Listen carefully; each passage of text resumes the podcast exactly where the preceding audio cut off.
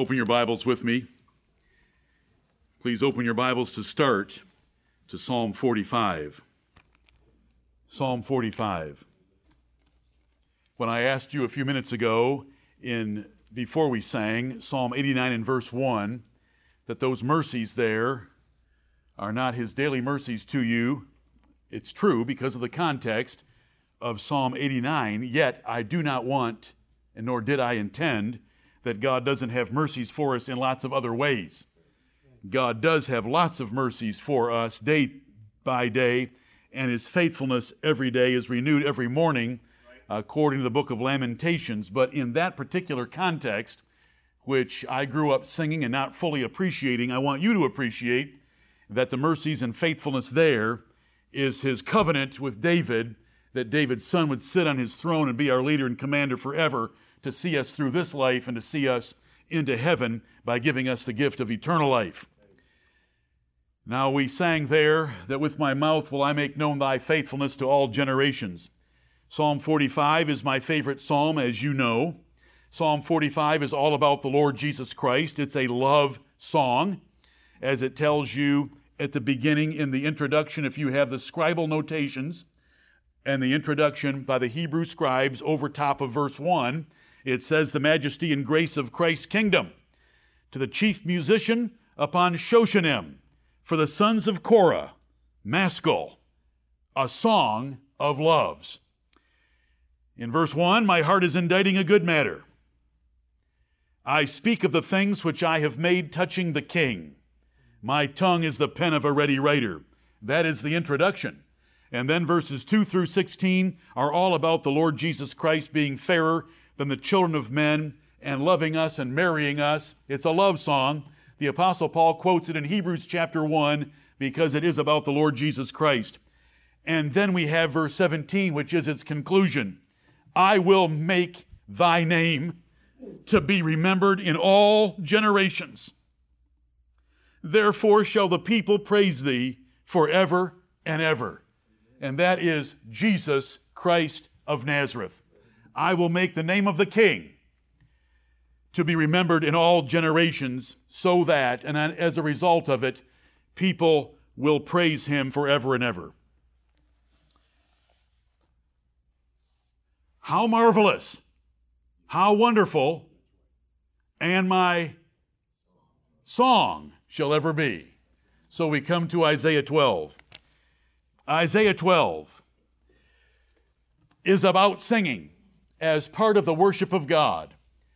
Isaiah 12 is unusual. It isn't going to tell us anything about Sennacherib. It isn't going to be about Hezekiah. It isn't going to be about the attire of the haughty women of Israel, like Isaiah 3 was. It's a psalm in the middle of uh, the prophet Isaiah. It's only six verses long, but I hope that it will grip us that personally, on an individual basis, will want to fulfill its content, and that congregationally as a church, we will want to fulfill its content. The theme is very simple for these six verses. The church's joy would be great in the way of prophecy, and it should be great, and it would praise the Lord Jehovah for his gospel salvation through Jesus Christ, his Son. Amen. That's the theme. I gave you a simple outline. It can be split in half, and you will see that as we work our way through it. The first three verses are the church rejoices personally. The first verse is in the first person. The second verse is the same. And you're going to see that it's personal in the first three verses of worshiping God, and then it moves to congregational worship of God in verses four through six. So the outline is the church's the church rejoices personally, then the church rejoices congregationally because God chose congregational worship. Right. For loners like me, He made a choice that my disposition and my temperamental preferences and tendencies are wrong as far as His worship. He wants us to worship Him personally, and so we better be doing that, but He also wants us to worship corporately or in a body like this. And he's chosen that in the Old Testament, he chose that in the New Testament. If there was ever a time for loners it would have been the time of the patriarchs when Abraham and others had isolated visions and they worshiped God and built altars, sometimes with or without their families, but that's a long time ago and it's long gone. And so we're going to have congregational worship in verses 4 through 6. This is the simplest chapter in Isaiah with one theme throughout praise to God as Redeemer. You know, we are bound to give thanks always to God Amen. for saving us. Right. And so Isaiah 12 matches up with Second Thessalonians 2:13, where Paul wrote, after describing the great whore of Rome and the man of sin, and God sending strong delusion for men to believe lies, that they all might be damned who receive not the love of the truth. That's what it says, Second Thessalonians 2, 9 through 12, a terrible indictment of our race and a terrible judgment of God upon our race. It then says, but, oh, I love those inspired disjunctives Amen. to give us a new thought that is different from what was just given. But we are bound to give thanks always to God for you, brethren beloved of the Lord, because God hath from the beginning chosen you to salvation through sanctification of the Spirit and belief of the truth. Amen. Oh, the Lord has changed us and made us very different about His gospel truth concerning His Son, Jesus Christ. Isaiah 12 is rejoicing and praising God as our Redeemer. I have told you that in the breakdown of the whole book of Isaiah, chapters 6 through 12 can be called the book of Emmanuel because chapters 6 through 12 have quite a bit about the Lord Jesus Christ. Chapters 13 through 24 don't. They're very different. Chapter 13 is very different. We could do it, and it would be legitimate in the sight of God, but I wasn't ready to preach on Isaiah 13 in the second service today, then have the Lord's Supper. Isaiah 13 is about the Medes and the Persians destroying Babylon, the great enemy of the church. Old Testament and New. Old Testament, it was the literal Babylon. New Testament, it's the figurative Babylon of the Roman Catholic Church, right. the great whore of Babylon. But Isaiah 13 is just destruction and mayhem as the Medes and the Persians under Darius the Mede and then Cyrus the Persian destroyed Babylon. That's what the whole chapter is about. And it goes from 13 to 24 in the destruction of nations that were enemies of Israel. Chapter 12 ends the book of Emmanuel. Do you remember with me? In Isaiah 6, in the year that King Uzziah died, I saw also the Lord high and lifted up. Amen. And I heard him saying, Who will go for us? And whom shall I send? Then I said, Here am I. Send me. That was Isaiah 6. But then God said, Isaiah, I want you to go preach and make the hearts of these people fat close their eyes and shut up their ears so that I won't have to save them. I won't have to heal them. This nation has rebelled against me for so long. I want your ministry to be a damning ministry of them. And Isaiah says, Lord, how long? This is Isaiah 6, 9, and 10. Of course, you've hardly ever heard these verses before because everyone wants to end at verse 8. But verses 9 through 13 are, How long will this be? And the Lord says, Until I totally destroy and waste this nation. But yet in it shall be a tenth. I will preserve an elect remnant tenth. Like the life in a tree that casts its leaves and it looks dead, and the nation looked dead, but there was a tenth in it. So we, we thank the Lord Amen. for saving a tenth. And if it wasn't for his grace, there wouldn't be a tenth and there wouldn't be a one because there wouldn't be any if it wasn't for his grace. And then in chapter 7, therefore the Lord himself shall give you a sign. A virgin shall conceive and bring forth a son, and thou shalt call his name Emmanuel. That's chapter 7. Chapter 8, and you might want to look at it because it's a passage that none of us are very familiar with. It's verse 8, and he shall pass through, that's Assyria. The Assyrian king is going to bring his armies into Judah. Isaiah 8 8, he shall overflow and go over. He shall reach even to the neck, and the stretching out of his wings shall fill the breadth of thy land, O Emmanuel. Judah was important for God to save because the Emmanuel of chapter 7 was going to come out of Judah. And so the land itself is called O Emmanuel. And it's important for us to remember that. We're leading up through the book of Emmanuel toward chapter 12. Verse 14 He shall be for a sanctuary. That's the Lord Jesus Christ. But for a stone of stumbling and for a rock of offense. See, here it is again. Jesus would be offensive to the Jews, and he would cause them to stumble to both the houses of Israel. That is, the ten tribes in the north, the two tribes in the south, for a gin and for a snare. Those are traps to the inhabitants of Jerusalem. And Peter quoted this verse in 1 Peter chapter 2 and verse 8 to describe the blinding effect of the Lord Jesus Christ because he wasn't what they wanted.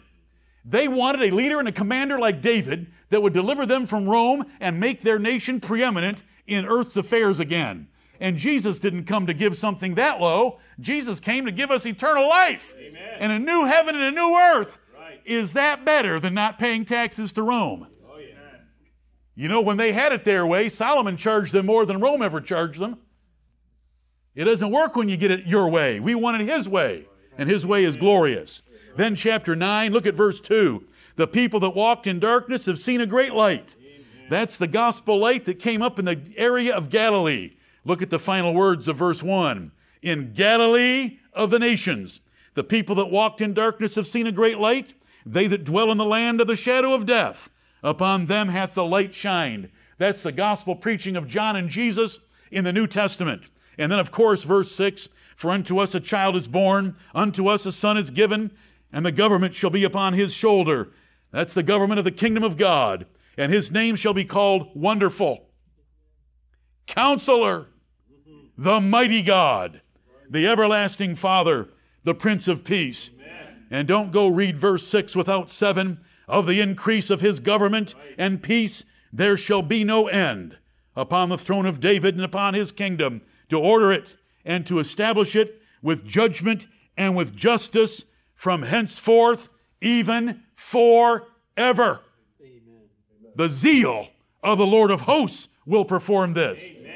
The Lord was going to apply his zeal to make the son of David, which was also his son, the leader and commander of his people, to deliver them not just from the Assyrians and not just from the Babylonians, but from sin, death, hell, and the grave. Amen. What a Savior we have. Right. And He's made peace with God for us so that He is the Prince of Peace, the leader and commander of His people. Now, in chapter 10, it was obscure.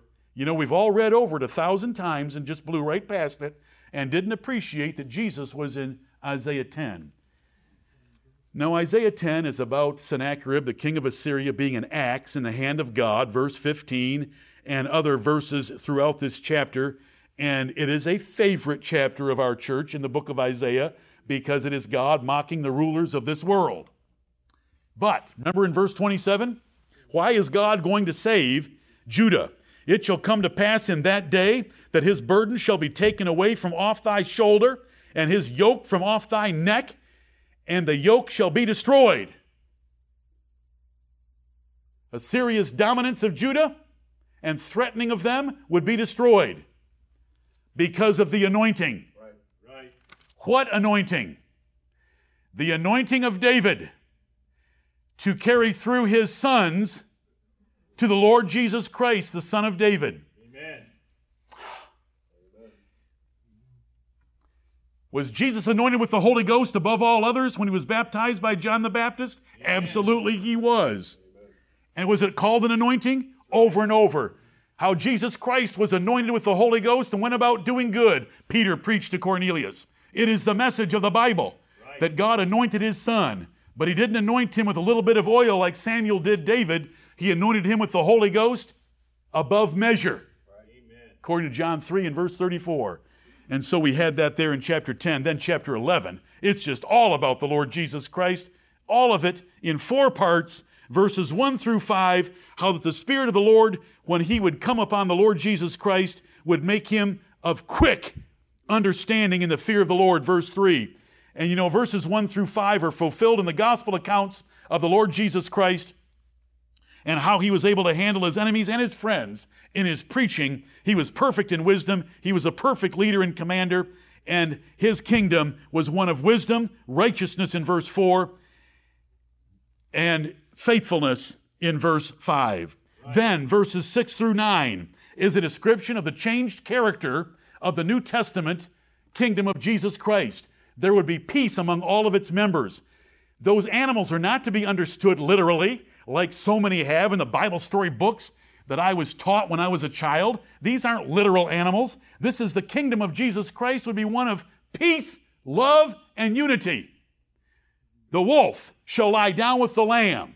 And we've got wolves in this congregation by nature, and there's one in your pulpit. And then there's lambs in this congregation. Little gentle souls, little gentle children, and we lie down together and we have a wonderful relationship here. This is the first coming of the Lord Jesus Christ and how he changed the natures of men. The most terrifying man in the New Testament was Saul of Tarsus, and he became a gentle nurse. Amen. And he loved individual souls, a total transformation of the man. You say, How do you know this is the New Testament? When did the Spirit of God come on Jesus Christ?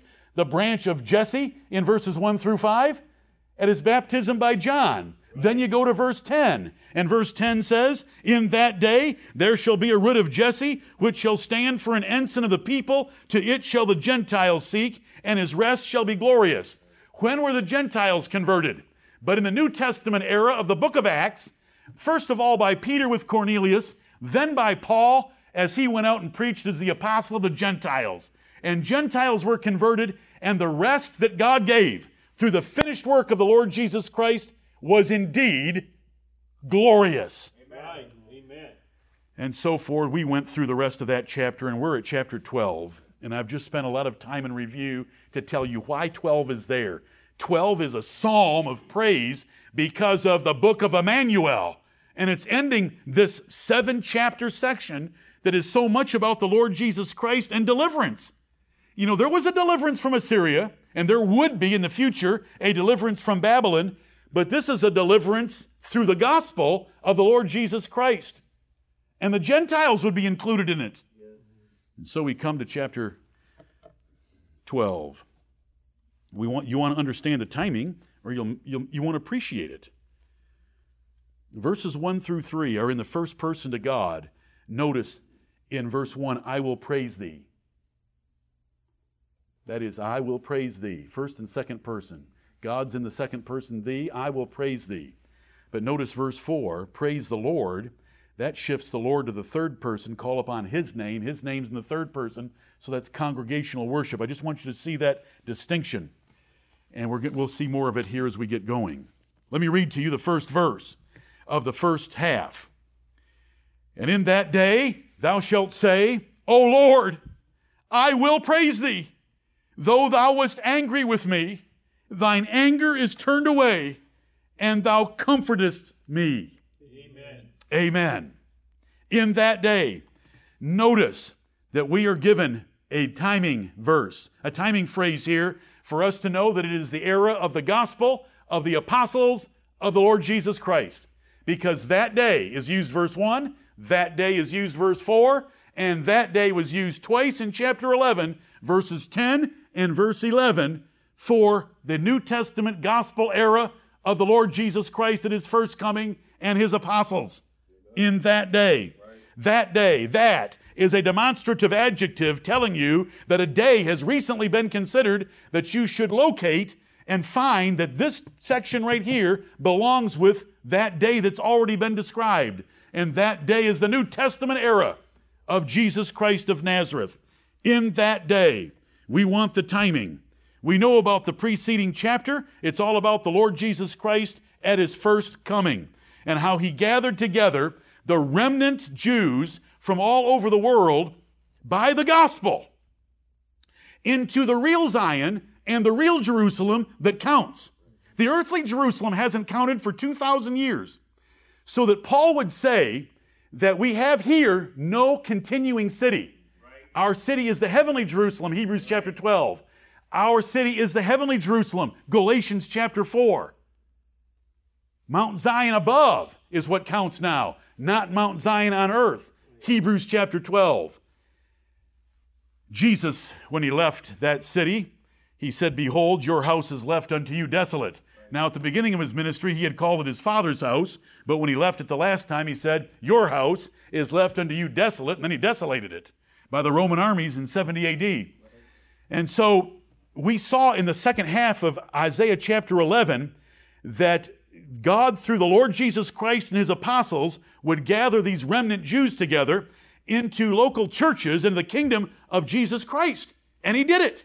Right. So that James, when, he, when James opens up his epistle of James, James, an apostle of Jesus Christ to the 12 tribes scattered abroad. And so that list of names, back there in chapter 11, verse 11, that list of names is fulfilled in the, gospel, in the epistle of James when he said to the 12 tribes scattered abroad. Peter wrote the same way in 1 Peter chapter 1 because 1 Peter chapter 1 Paul Peter is writing to those converts of Paul showing them that they were in agreement just like Paul wrote Hebrews to the Jews in Judea to show that Peter and Paul were in agreement. Right. And then when you go read Acts chapter 2 and you get into Acts chapter 2 and the believers are sitting in a house and the house is filled with a mighty rushing wind and they began to speak in other languages. And then it lists about 18 other languages. Right. Jews, devout men, had come to Jerusalem. And so here the gospel is going out from a redneck backwoods fisherman from the Galilee area of Israel, and there's 18 different groups of Jews from around the world, out of the whole world. They've come there and they're hearing the gospel for the first time and they only need to listen to it for a few minutes, and they say, Men and brethren, what shall we do? Amen. Repent and be baptized. And Isaiah 11 is, is being rapidly fulfilled in Acts chapter 2. And we get to 10, and there's us Gentiles from Italy, not me. We have Cornelius of the Italian band being converted with his household. And then we get to chapter 13, and Paul's across the Mediterranean Sea, and Gentiles are being converted. And so here we are at this blast of praise in Isaiah chapter 12. And we know what it's talking about because it's talking about the previous chapter, that day. Because you have that day in verse 10 of chapter 11, and you have that day in verse 11 of chapter 11, and you have that day in verse 1 of chapter 12, and you have that day in verse 4 of chapter 12. What day is it? The gospel day of the Lord Jesus Christ, the Son of David, being unveiled to the nation of Israel by his baptism by John the Baptist, him being crucified, rising from the dead, sitting at his Father's right hand, commissioning his apostles, and they went out and gathered the Jews together first, then they went and gathered the Gentiles after that, and they built up the kingdom of the Lord Jesus Christ by Jews and Gentiles, one body, no more distinction between the two of them. Right. There's one. Amen. And if he be Christ, then are ye Abraham's seed and heirs according to the promise, as Paul taught in Galatians chapter 3. Amen. God had been angry with Israel and Judah and had sent Assyria to punish them. And he had delivered them, and he was going to deliver them yet again, and it would be a gospel deliverance, and he would include Gentiles in it, as verse 10 of chapter 11 told us. And the saved Gentiles would be very glad as well. It is our great duty and privilege to fulfill the prophecy and charge of this thanksgiving that begins in verse 1. And in that day, in the gospel era, thou shalt say, O Lord, I will praise thee. And that should be our personal ambition for our lives. Right. Why do you breathe? Why do I breathe? Why are you alive? Why am I alive? To praise God. Amen. The Lord hath made all things for himself. Right. We were made for him. Right. It's all about him. Amen. And so these words ought to flow from our hearts and our minds and cause us to give praise. O Lord, I will praise thee. In the gospel era, Gentiles have been praising God for 2,000 years. We want to praise God. We've already praised God this morning by our praying and our singing. We want to praise Him. We want to keep on praising Him. And we want to praise Him individually because this is individual. It's going to get corporate, it's going to get congregational in verse 4. O Lord, I will praise Thee. No one else can praise for you. Is this your commitment? O Lord, I will praise Thee. Why? Why should we praise God? Because He was angry with us and because His anger is turned away and you're comforting me. Amen. Now, how much does this mean to you if we hadn't read through Isaiah to this point? Did we learn in chapter 9 and chapter 12 by four repetitions 912, 917, 921, 104. Four repetitions. His anger is not turned away, but his hand is stretched out still, right. with a rod of chastening on his people. It says it exact. Look back there. Look back there at 10:4. Pick any one of those verses. 9:12, 9:17, 9:21 or 10:4. They all have the same sentence to end the verse. Look at 10:4. For all this, his anger is not turned away, but his hand is stretched out still. When God is angry, even with his people, it is serious business because he's a thrice holy God, and when we sin, his anger is not turned away, but his hand is stretched out still. And that isn't a helping hand, that's a chastening, punishing hand. And so we read it four times. And so when we come to Isaiah 12:1, I will praise thee, and here's the reasons. Though thou wast angry with me, thine anger is turned away. It hadn't been turned away in chapter 9 and chapter 10. It was terrible for Judah. It was worse for Israel.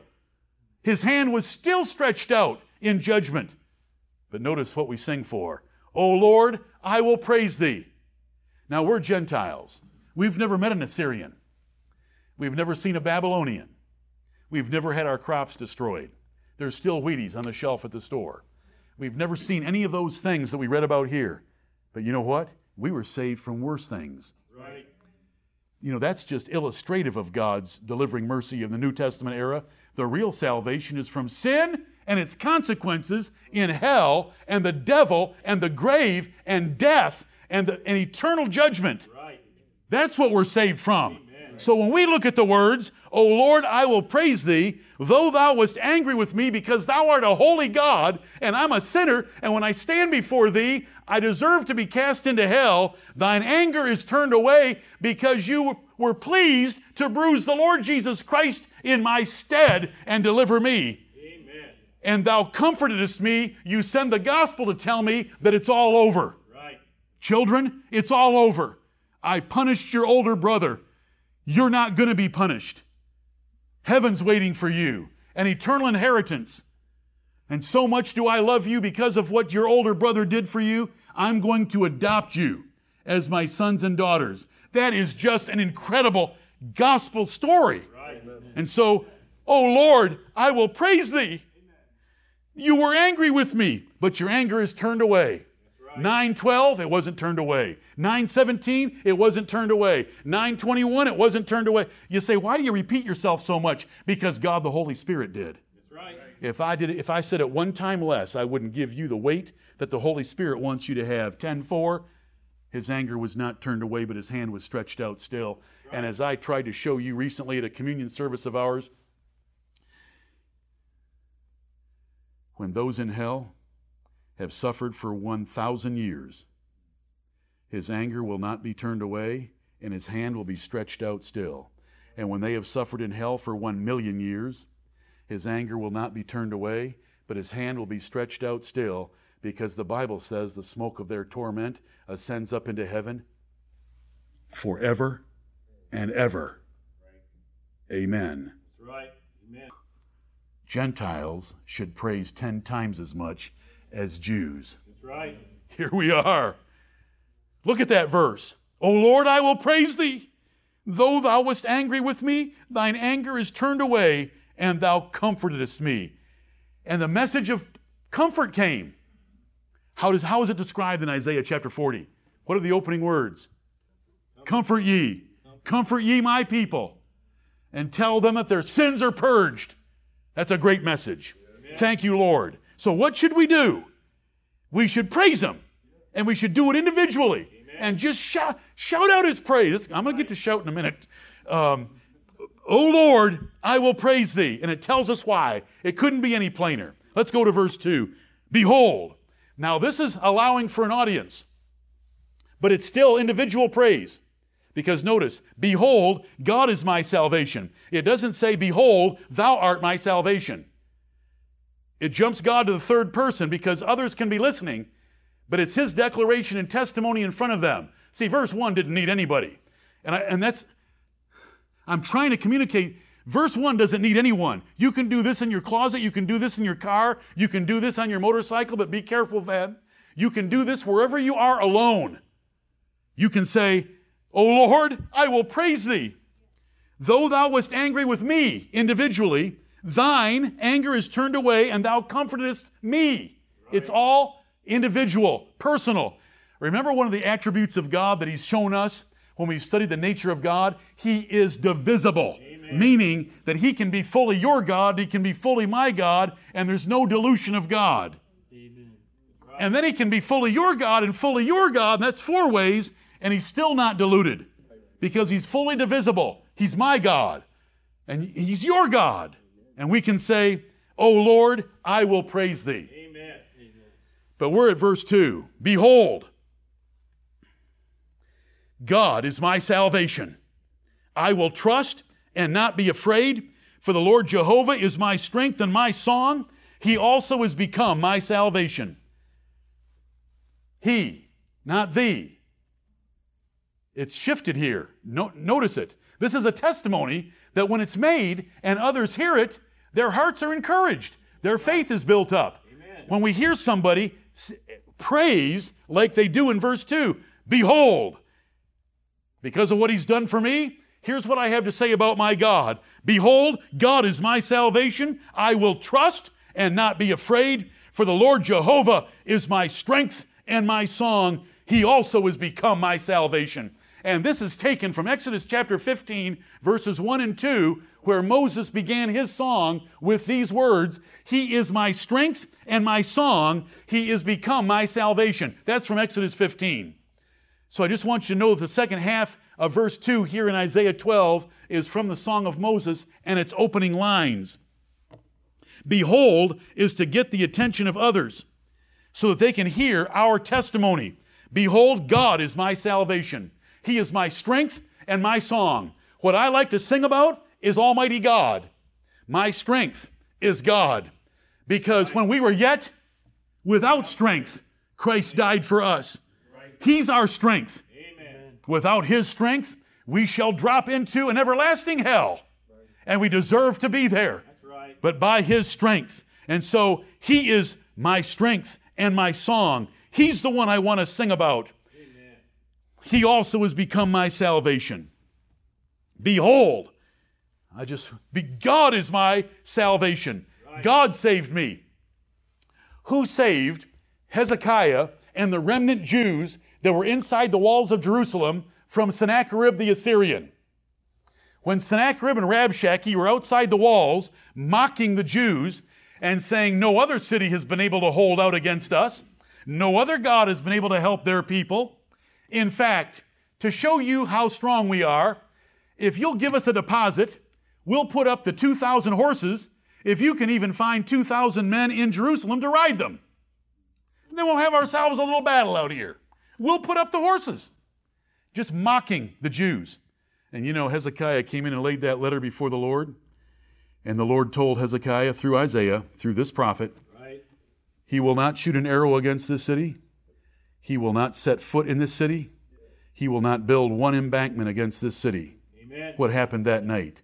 185,000 battle hardened, experienced Assyrian soldiers in the morning were, as the Bible says, all dead corpses. Amen. And with shamed face, Sennacherib went back to his capital city of Nineveh of the Assyrian Empire because God was the salvation. Amen. How do we get out of hell? God is our salvation. Right. He did it all through our Lord Jesus Christ. Amen. Hezekiah didn't contribute to the 185,000 dead soldiers. He didn't poison the water out there. The Lord did it all by the angel of the Lord. How do we get to heaven? By the Son of God, the Son of David, the Lord Jesus Christ. Amen. Behold, God is my salvation. And you say to me, Pastor, how do you know to press that in a gospel way? That's why I took so long in my introduction, because of the timing verse of verses of verse 10 and 11 of chapter 11 and verse 1 of chapter 11 and the fact that in verse 1 here and in verse 4 we have that little expression in that day that day this day that day not any day not many days that day the day under consideration right. the gospel era of Jesus Christ. Behold God is my salvation. And did they praise like this in Jerusalem when Jesus entered that city for the last time? Did they take their clothes off and throw them down? Did those children cry out, Hosanna to the Son of David? Right. To the Son of David. And the Pharisees t- said to Jesus, Do you hear what they're saying? They're saying that you're the prophesied Son of David. Tell them to shut up. And Jesus said, If I was to tell them to be quiet, the stones would cry out. Amen. Oh, that is our leader and commander. He is the son of David, and he is a perfectly victorious captain of his people. The captain of our salvation is what the Bible tells us. Behold, God is my salvation. I will trust and not be afraid. Right. Certainly, we shouldn't be afraid of anything in this life, but we shouldn't be afraid of eternal damnation either, because God is our salvation through Jesus Christ, his Son. I will trust and not be afraid. Salvation is of the Lord, Jonah said in Jonah chapter 2. Salvation is of the Lord because God is my salvation. I will trust and not be afraid. Why? Why will you never be afraid? For the Lord Jehovah is my strength and my song. The Lord Jehovah provides all the strength to keep me safe forever in this world and in the world to come. Right. And He's my song because I want to sing about the only true and living God there is, and His name is the Lord Jehovah give me a minute on this unique, rare occurrence in your Bibles. When you have the Lord Jehovah like this, and the Lord is in all caps, and Jehovah is in all caps, although they are different kinds of capitals, look at it, please. Jehovah occurs in the Bible four and a half times. It's one time in Exodus 6, it's one time in Psalm 83, and it's two times in Isaiah.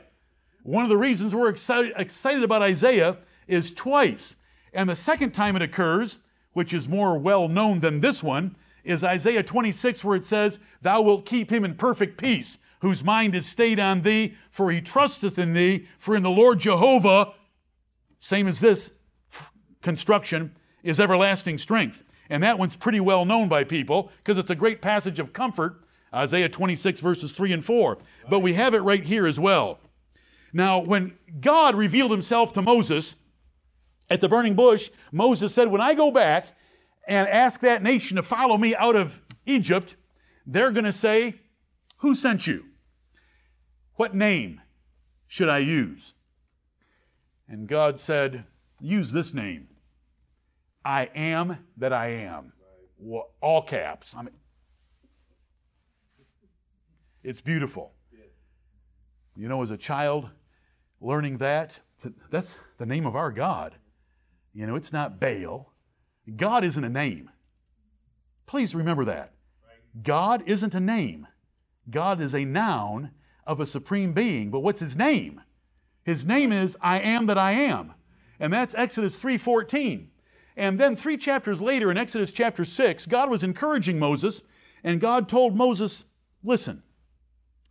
My emphasis and the way I revealed myself to Abraham, Isaac and Jacob was Almighty God. Now that helps because when you've got a supreme being that's the Almighty One, there aren't any others. That's the way I revealed myself to Abraham, Isaac, and Jacob. Only you have I revealed myself this way. And you know what he said? It's Exodus 6 3. I revealed myself as Jehovah. Now wait a minute. Exodus 3:14 is I am that I am. Exodus 6:3 is Jehovah. Where did Jehovah come from? I am that I am is four Hebrew consonants that cannot be pronounced unless they're pointed up with vowels. And when they're pointed up with vowels in the, for the English language and for other languages, you got to have vowels to be able to pronounce it. It's Jehovah. J H V H with vowels in there. Jehovah. And so the Lord tells us where Jehovah came from and what it means. I am that I am.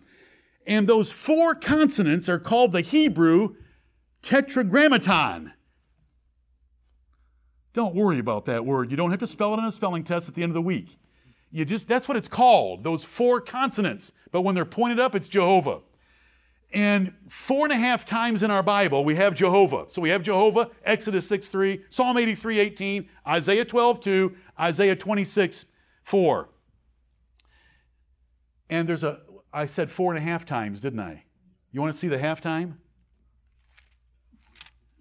Holding your place at Isaiah 12, it's, it's uh, Psalm 68 and verse 4.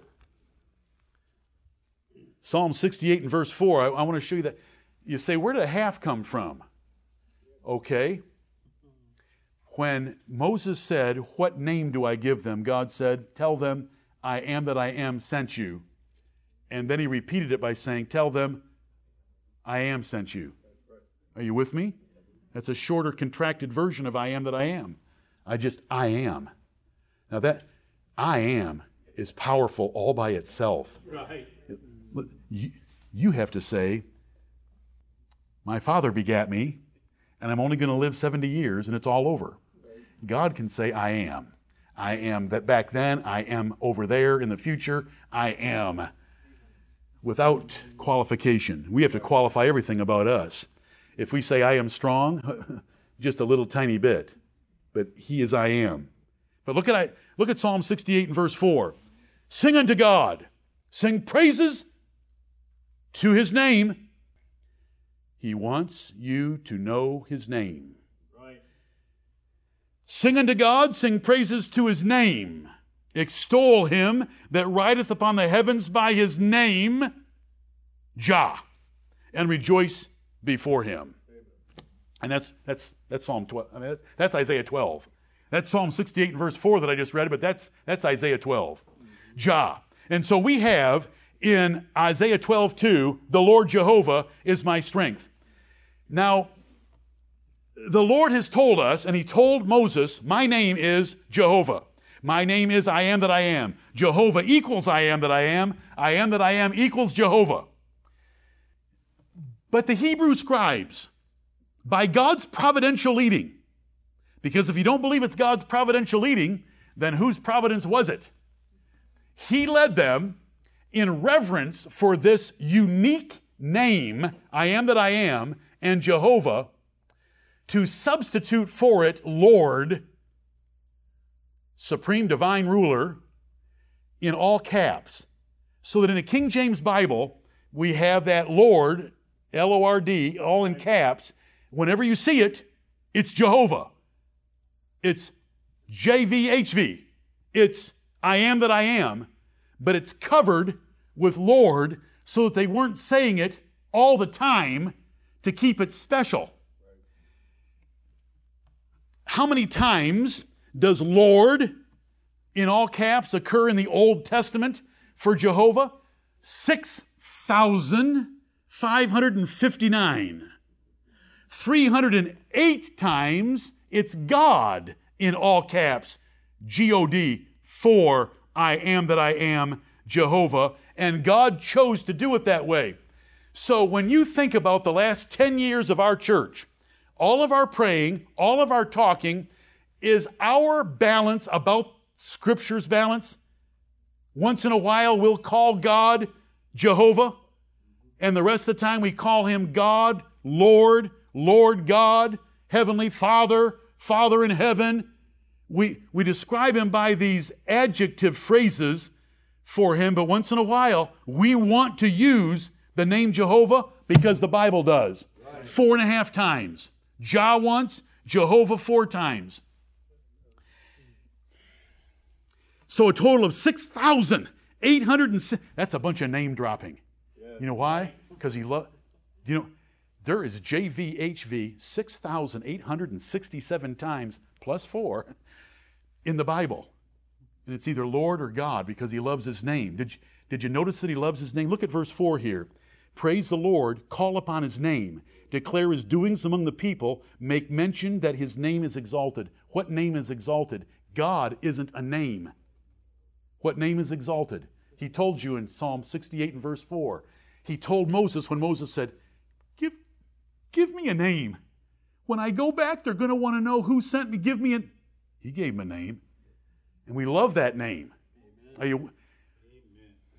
Okay, now let's let's go just a just a tad deeper here. I hope that that helps a little bit.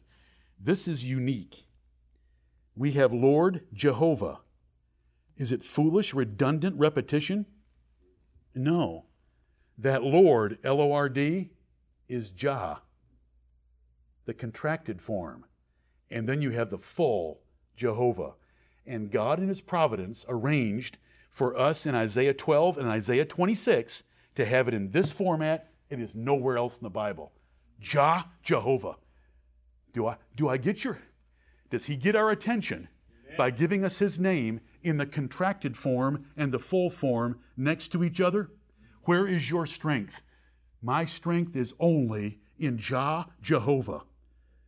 Re- repeated for emphasis of the fact that we have no strength without Him. Right. For the for the Jah, Jehovah is my strength and my song. There is no other God. There is no other true and living God. Jehovah is the true and living God, and He's Jah Jehovah, the two ways that He's presented in our King James Bibles, taken from Hebrew scribes that in their effort to not dilute the name by too frequent of usage, put Lord and God 6,867 total times, except four and a half, just to remind us what His name is. God is not a name. When you call God, when you say Almighty God, you've just made it a name. Because you've taken a supreme divine being and made him the Almighty. Now there's only one of those. Right. And so it becomes our God. And that's how Abraham, Isaac, and Jacob knew him. But Moses was presented a different way. And so we have it here in Isaiah 12 and verse 2. Yes, yes, the Jehovah's Witnesses go to the book of Isaiah to try to convince people that they are Jehovah's Witnesses. They wouldn't know Jehovah if he met them and tapped them on the shoulder. Because Jehovah has a son named Jesus. And what is the meaning of Jesus? Jehovah is salvation. Amen. Jesus is a fabulous name. We have two names that we care about the most of all Jehovah and his son Jesus. And Jesus means Jehovah is salvation. Behold, God is my salvation. I will trust and not be afraid. For the Lord Jehovah, for Jah Jehovah is my strength and my song. He also has become my salvation. And the second half of that verse, after the words Lord Jehovah, are what Moses sang in Exodus 15, 1 and 2, when he stood on the far side of the Red Sea and the Egyptian waterlogged drowned, suffocated bodies were washing up on shore, and they celebrated with a song because God had saved them. But God has saved us from more than just being slaves in Egypt and from the Red Sea and from Pharaoh's army. He has saved us from the devil and from sin and from death and from eternal fire. Amen. And so we sing. And we say, He is our strength and our song, and He is our salvation. And we say it twice. We open the verse and we close the verse. And verse 3 Therefore, as a result of this incredible deliverance, therefore, with joy shall ye draw water out of the wells of salvation. Right. And so now, the prophet here, the speaker, turns to the audience that he's had for the testimony of verse 2, and he says, Therefore, because of this great salvation, by Jah Jehovah. With joy shall ye draw water out of the wells of salvation. So we want to go where salvation is stored up and pull ourselves a drink as I began this morning with Isaiah 55 and take a drink to satisfy our souls, thrill our minds, fill our hearts with joy for our deliverance Amen. by Jah Jehovah because he has saved us and we're Gentiles. He didn't save us from Egypt. He didn't save us from Assyria. He saved us from the devil and his kingdom by right. translating us out of his kingdom into the kingdom of the Lord Jesus Christ. Right. So in the second service, what are we going to do? We're going to go to Isaiah 53 and I'm going to draw you a few drinks. Amen. I was going to have you do it, but I'm selfish. I was going to write you on Friday and give the men of this church an opportunity to come up and draw us a drink from Isaiah 53, but I'm selfish. I did I allowed you to do that a week or two ago with the first 10 chapters of Isaiah, and this is, I want to do it. Okay? Maybe you can have your chance on Wednesday night if you push me after this service, because there's so many, fr- only one phrase at a time. Don't you dare turn a garden hose on me. I want a drink. So when you go to Isaiah 53, it is one phrase at a time. And do you know how many phrases are in Isaiah 53? Oh, and every phrase is absolutely beautiful. Amen. Every phrase. Right.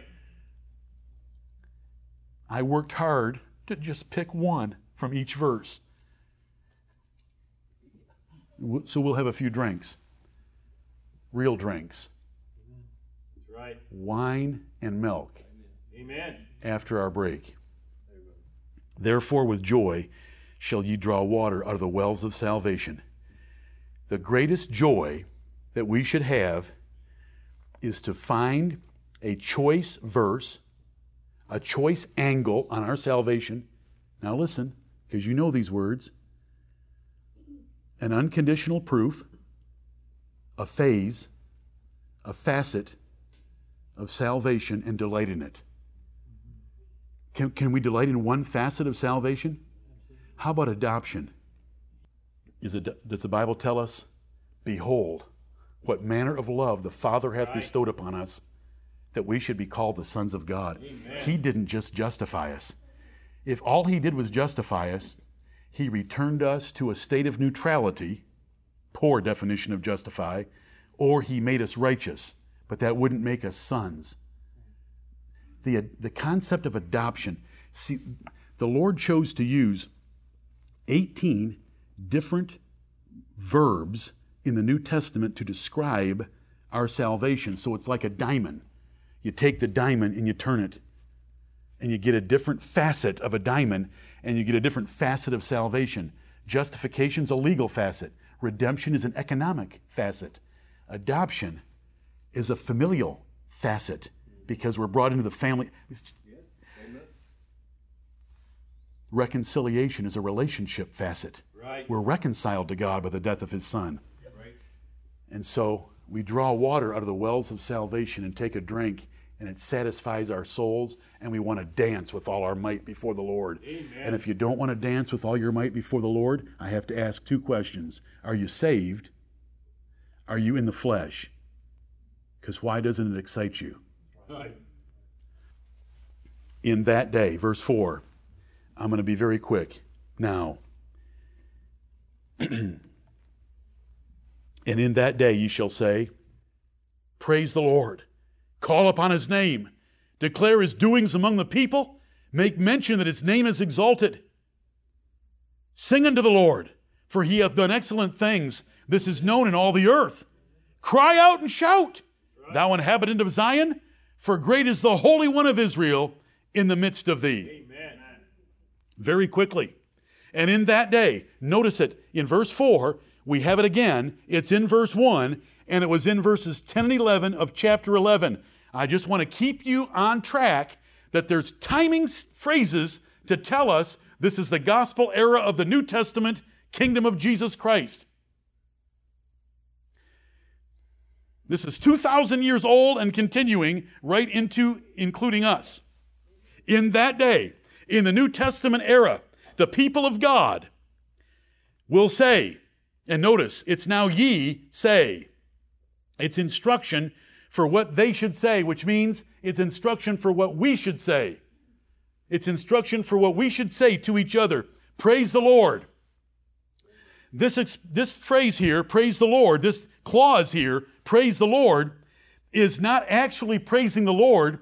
It is an imperative instruction to other people around you to praise the Lord. You say, but it's got a capital P. The Bible always puts a capital P when it's describing words that are being said after it says, ye sh- shall ye say. It always does that. Don't be alarmed by that. It's not actually praising the Lord here, it's telling others that they should praise the Lord. Because, how do you know that? Just look at the next one. Praise the Lord. Call upon his name. Is that an act of worship or is it telling others how to worship? Declare. That's an imperative verb to other people. Declare his doings among the people. Here's another one. Make mention that his name is exalted. Sing. That's instruction. That's an imperative verb. Verse 6 Cry out and shout. this may not, you may not appreciate this, but we started out in verse 1 with personal communion with God. O Lord, I will praise thee.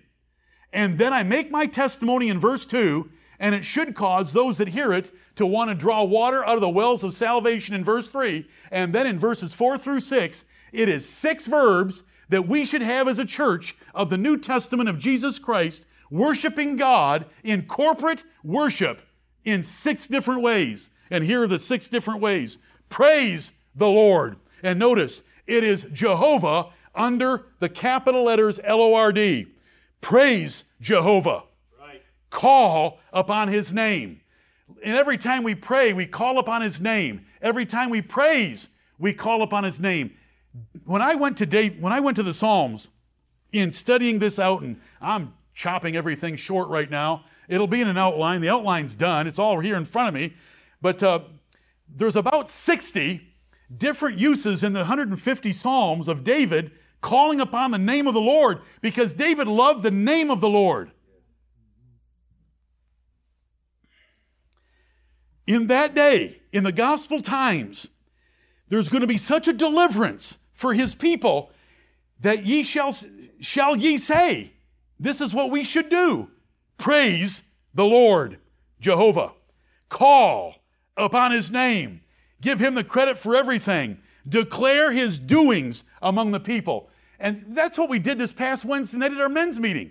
We had five men. We gave them the podium. We had 50 men here listening to them. And they described God's dots in their lives for giving them a believing Christian wife and for giving them a great profession with a great trajectory. And all we were shouting out to God Right. for the uh, two and a half hours that we were together for God's goodness in our lives. Amen. And so there it is declare his doings among the people. But there's better doings than a wife and a job. Do you know what the doings are? Sending forth a virgin born son that was raised up to take the throne of David and died willingly on the cross, was raised from the dead, ascended up into heaven, and sat down at God's right hand, waiting until his, all of his enemies be made his footstool. Now that is some doings. Declare his doings among the people. Make mention that his name is exalted. And you know what? I've done that to you today. I have tried to remind you that the name Jehovah is to be exalted because that's his exalted name. That's his preferred name. And it is in our Bible hidden just a little bit. See, I remind you all the time about the Lord with all caps. It's Jehovah. Right. But if it was Jehovah 6,867 times, we would dilute its value to us. And so the Lord has arranged providentially, we have four and a half occurrences of it so that we know what it is, but we just, we use Lord. Lord, we know what it is. Lord, Lord. You know, when was the last time Sherry called me Jonathan Rollin Crosby? Take, take a guess. Was it this decade? Probably not. She's never called me that. Why would she call me that? I won't tell him, Sherry. Make mention that his name is exalted, which we've just done. Verse 5 Sing unto the Lord. Why do we have a singing camp? Why do we have a singing camp? Why was this past year? Where is she? Where are they? The 16th singing camp. One more year of singing camp than we've had Bible quizzing. 15 years of Bible quizzing. It was the 16th singing camp this past year. I went back and did a little historical research. So, why do we have singing camp? So that we can fulfill this right here. Do you see that after all these deliverances, and these deliverances culminated in our deliverance by Jesus Christ, the Son of David, in Isaiah chapter 11, after this, there is a personal connection with God. O Lord, I will praise thee. You are my strength and my song. You are my everything. You are my Jah Jehovah. I will fear, I will trust in you and fear nothing because you are with me.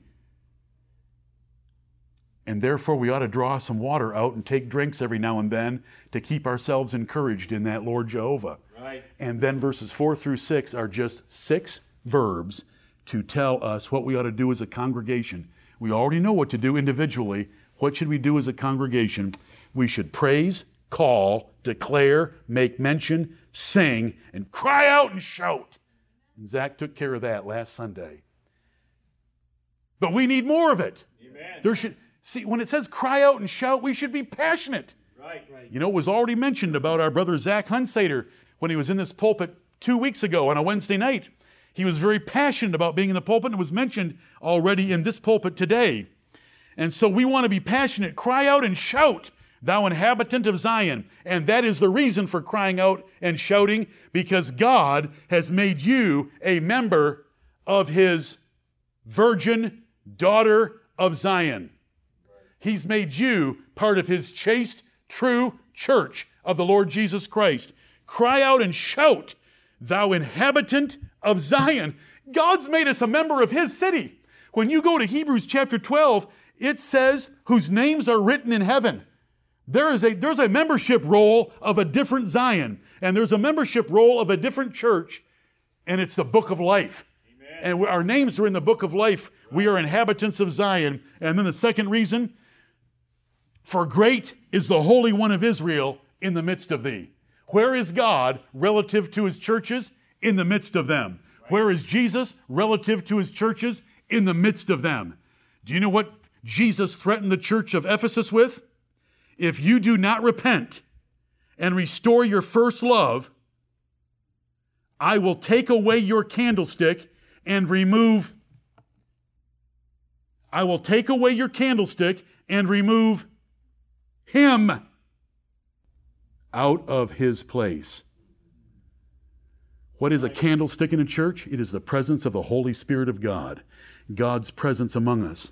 Why should we cry out and shout? Because God has made us inhabitants of his holy Zion, which is above, and because the Holy One of Israel, the great God, Jah Jehovah, is in the midst of her. Right. Here we are. Do you think we ought to, once in a while, see if we can squeeze out a little praise, calling upon his name, declaring his doings, making mention of him, and singing unto him and crying and shouting with some passion? Amen. Think we can squeeze that out?